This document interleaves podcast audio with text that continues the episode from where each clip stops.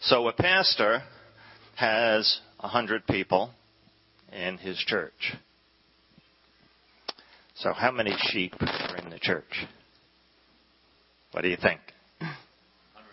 There you go. 101. Okay. Wasn't so much of a trick, you know. but it kind of makes a little bit of a uh, indentation into what we want to talk today about shepherds because whoever the shepherd is in that church, he is one of the sheep, okay, because he is learning just like everybody else as he's following the Lord in that. So let me tell you about uh, Pastor Zeke. Pastor Zeke uh, was a pastor who never liked to prepare a sermon. So uh, he would go through the whole week, and then he'd, uh, you know, get to church on Sunday, and we'd hit the worship service. And during the worship service, he'd keep saying, "Please, Lord, please, Lord, give me a message for today. Give me a message for today." And he would do this week after week after week after week. So finally, one Sunday, he's praying during worship, and he's saying, "Please, Lord, give me a message. Give me a message." And the Lord said, "Here's your message, Zeke. You're lazy." so we don't want to be lazy. Uh, I, I entitled the message today, The Cost of the Call. And, you know, we're going to be talking a lot about shepherds today, but I always like to take things like this and apply them to ourselves too.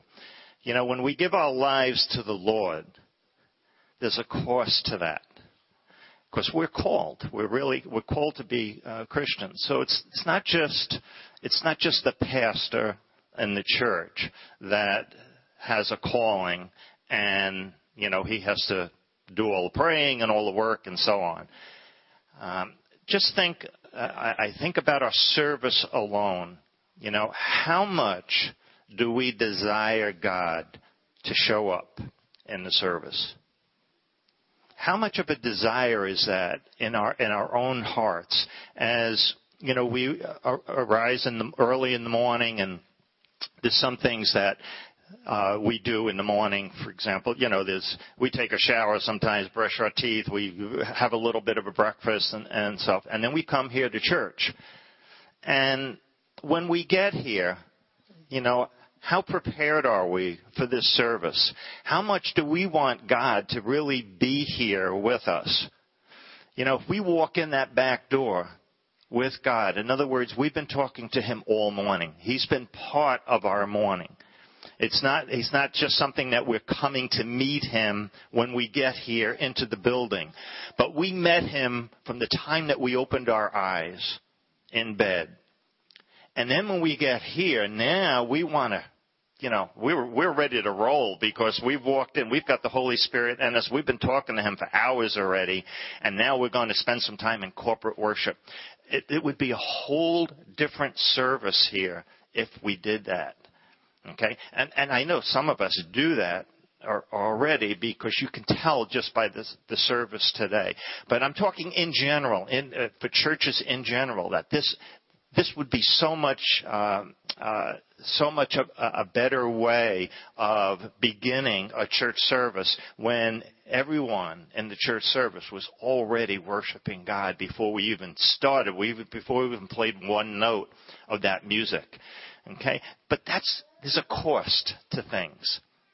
And as we're called to be Christians, we have to pay that cost. And sometimes that cost is getting up a little bit earlier. Sometimes it's spending time in the Word before we do other things. You know, there's different things during the day that uh, are that, that course that, that Jesus has for us. And our example, of course, is Jesus. So we see the course that he had. When you read Scripture and you see what he did early in the morning, I mean, the apostles would get up and where did he go? Where did he go? Where, you know, he's he's up in the mountains somewhere. He's been up there for hours praying already. Okay? And that was the cost that, that Jesus paid. Instead of sleeping late in the morning like everybody else, he was out there praying. All right? And, and, and he is our example for that. So I think it's important, uh, not only for the shepherd in the church to be following Jesus. Of course, he is, and he's our example, and we'll talk a little bit about that later. But also, he's, he's our example because we are going to be shepherds to each other, as uh, we're going to see later on. If you look at um, in Scripture at there are many, many different people in Scripture that have paid the cost. Uh, one of my uh, favorite uh, stories in Scripture, the story of uh, Esther. We we have that's it's one of the ones that we don't we don't talk about too much because it's it's Old Testament. It was funny because just on the plane, and and I had been thinking about uh, when I was coming back from Florida uh, at during the week. Um, there's a three seats, so obviously Patty's on one side of me, and this lady sat down next to us.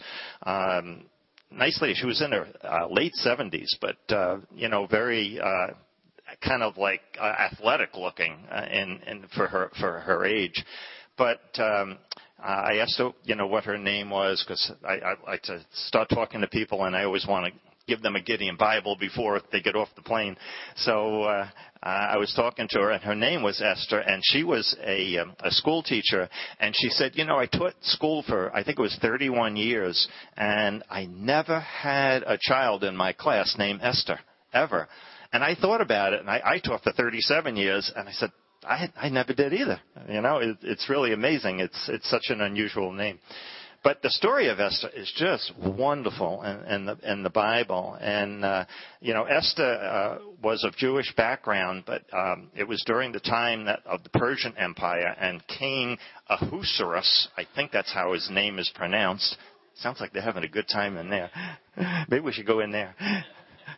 Uh, King Ahasuerus uh, threw this big party one time, and for some reason, his queen refused to come to the party. So, in, in a quick story, he, he dethrones her and decides to choose another uh, uh, queen, and he winds up choosing uh, Esther.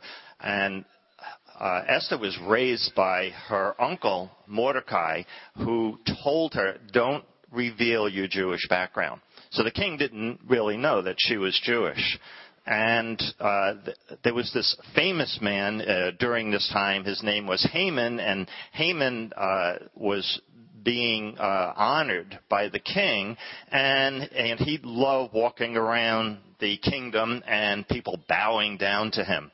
And the only one that would not bow down to him was Mordecai, the the uh, uncle of uh, of Esther.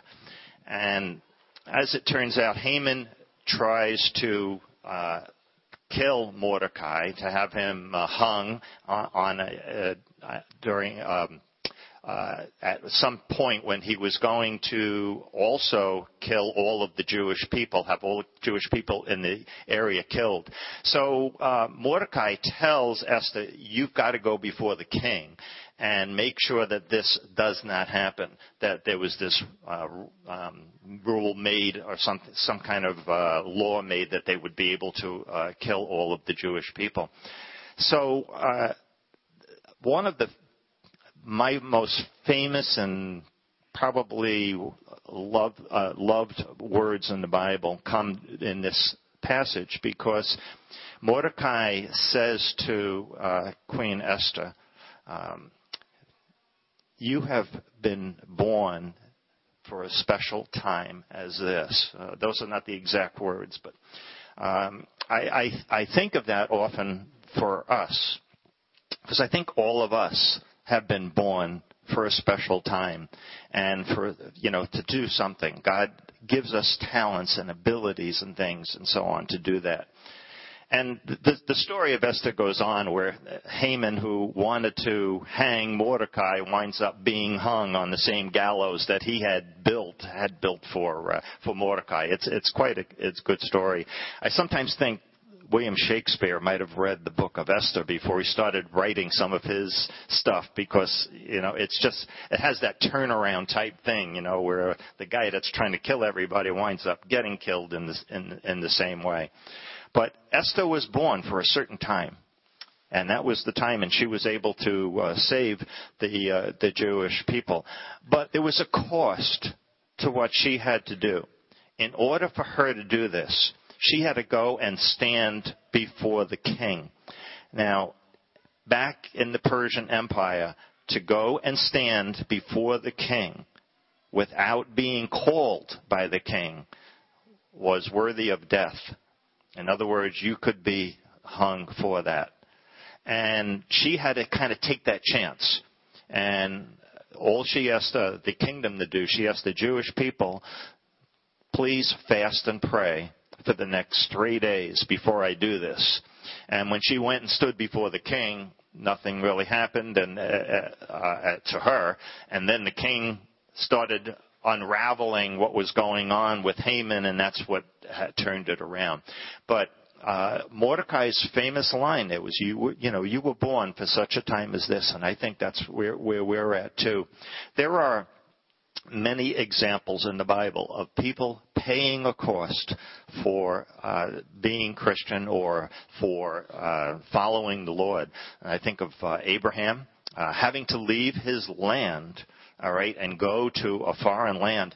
I, I was thinking of myself, if, if God had asked me, go live in the Sahara Desert, you know, and, and start a new life there, uh, it's like, you know, that, that's what Abraham did. You know, I mean, he did have a lot of riches with him, and he took some people with him. So uh, it wasn't like he went there all alone. But I mean, that's pretty you know that's that's a pretty big cost. And of course we all know the story of with Isaac too and how he had to offer Isaac uh, at a certain point in time also.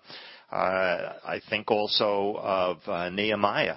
Nehemiah was living uh, in the palace of the king. He was had a very very comfortable life and yet he was asked by God to go build a wall around Jerusalem. That was not a very comfortable thing to do. He had to face a lot of enemies out there and had to give up the life that he had in there. So, you know, everything that God calls us to has a cost to it. And we can pay that cost or we can do nothing and not, not pay it.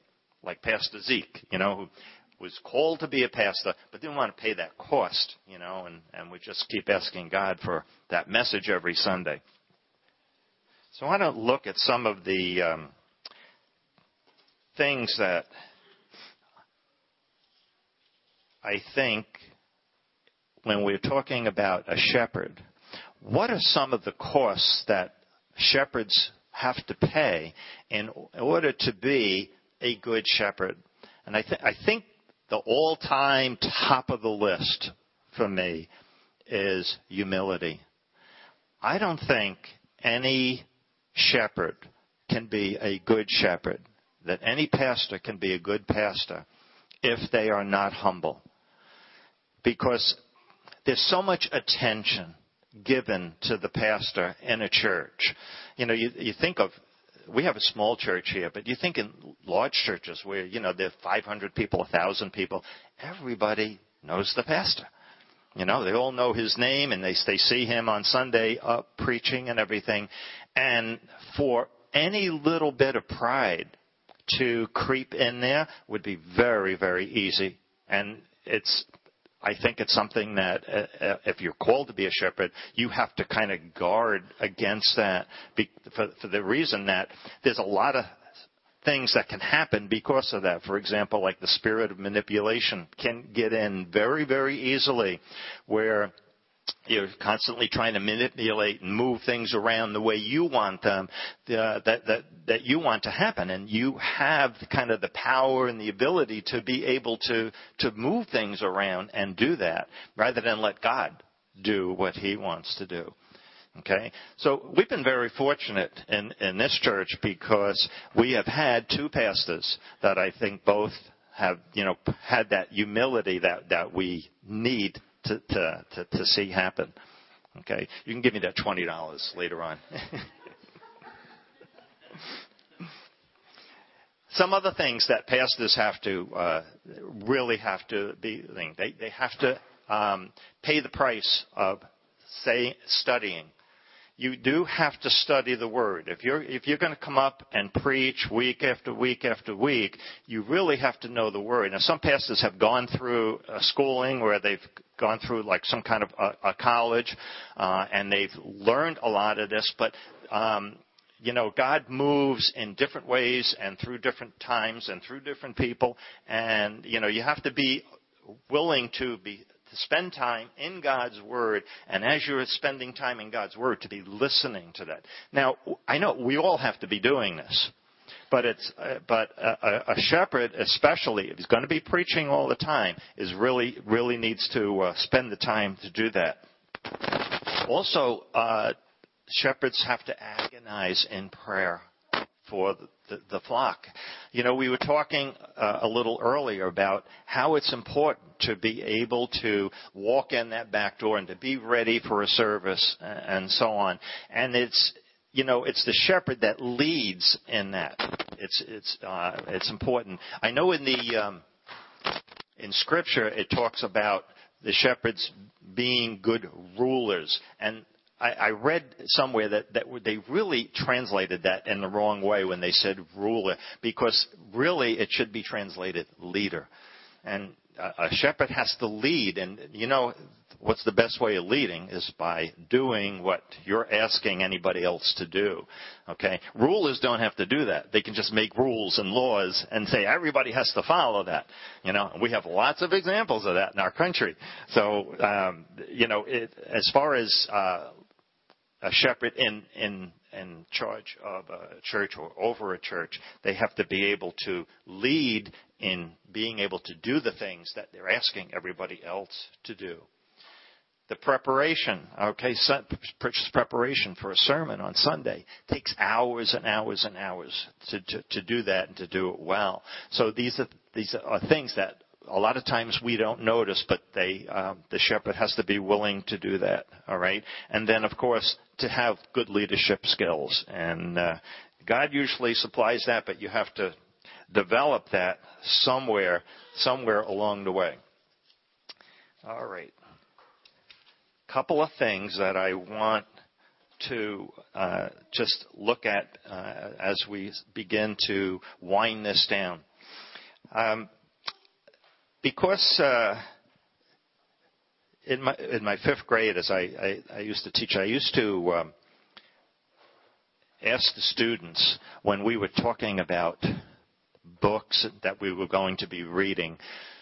I would always ask the students, make sure that you don't go and see the movie before you read the book.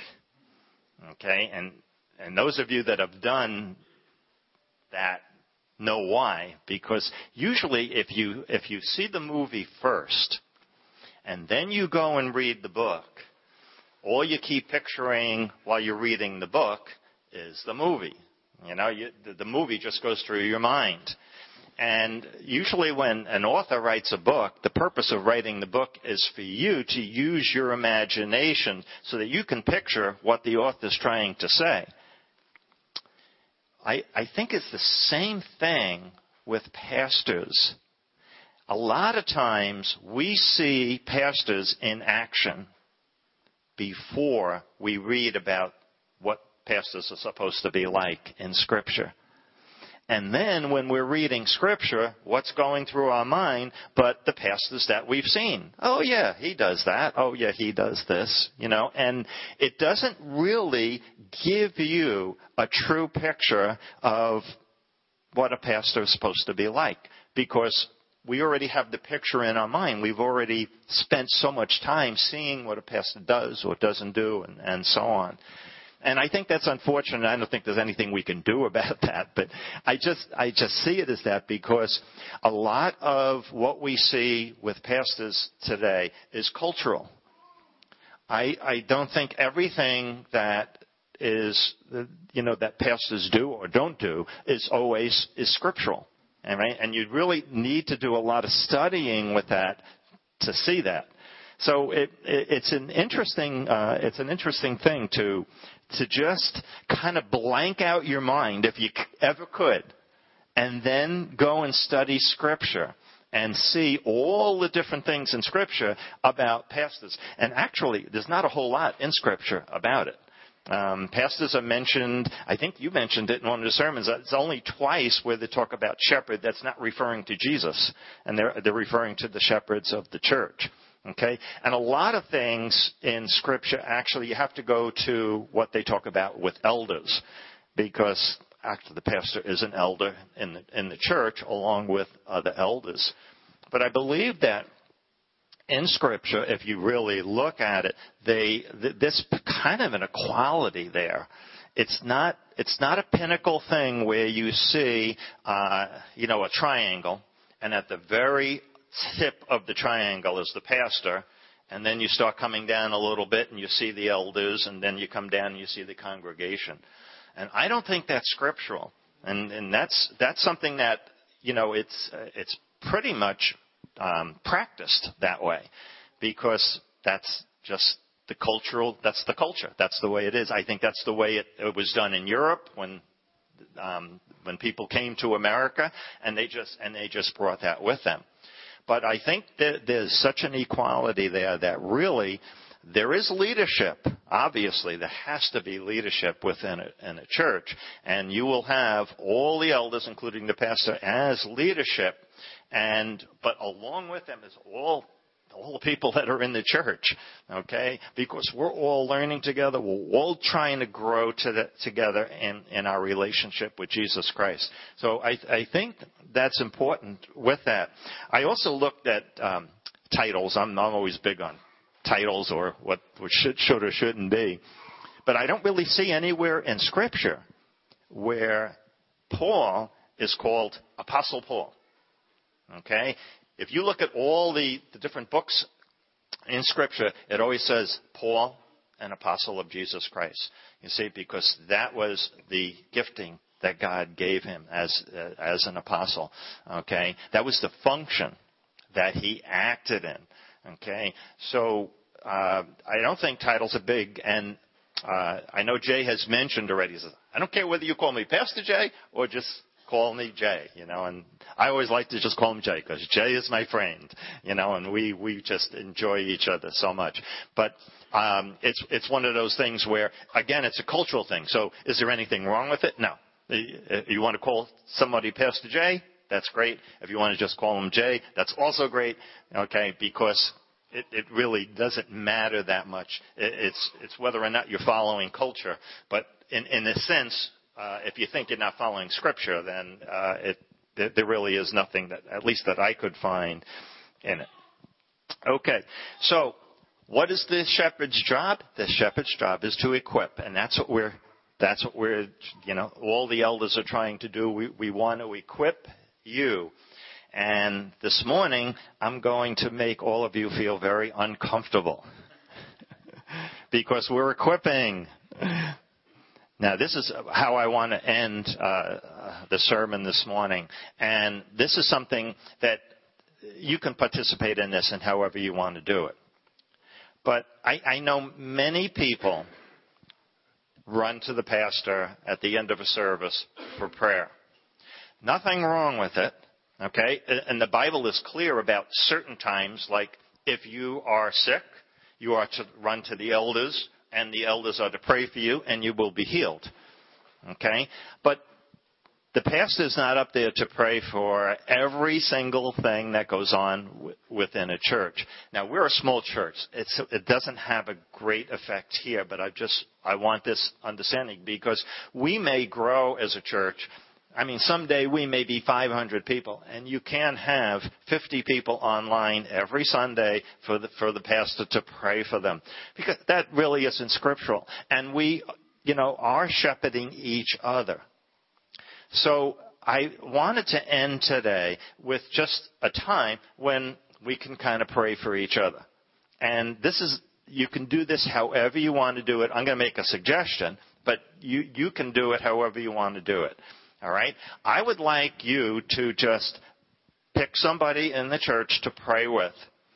Find out if they need prayer for any specific thing, and then just pray for them. Just a couple of minutes, and then reverse the process, you know, so that that person who you just prayed for can now hear what you need to be prayed for and then can pray for you. And you can do this with a spouse. You can do this with a brother or sister. You can, you know, however you want to do it.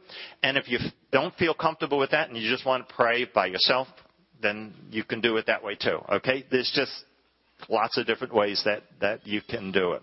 Okay? Um, it, it, this shouldn't last more than six or seven minutes. And as you finish, we have bagels inside and various things, you know, that uh, those, especially those of the you, this coffee, bagels, and stuff like that. And you can kind of just get up and go inside whenever you want. All right. Well, praise the Lord, and uh, see how this all works. God bless you all.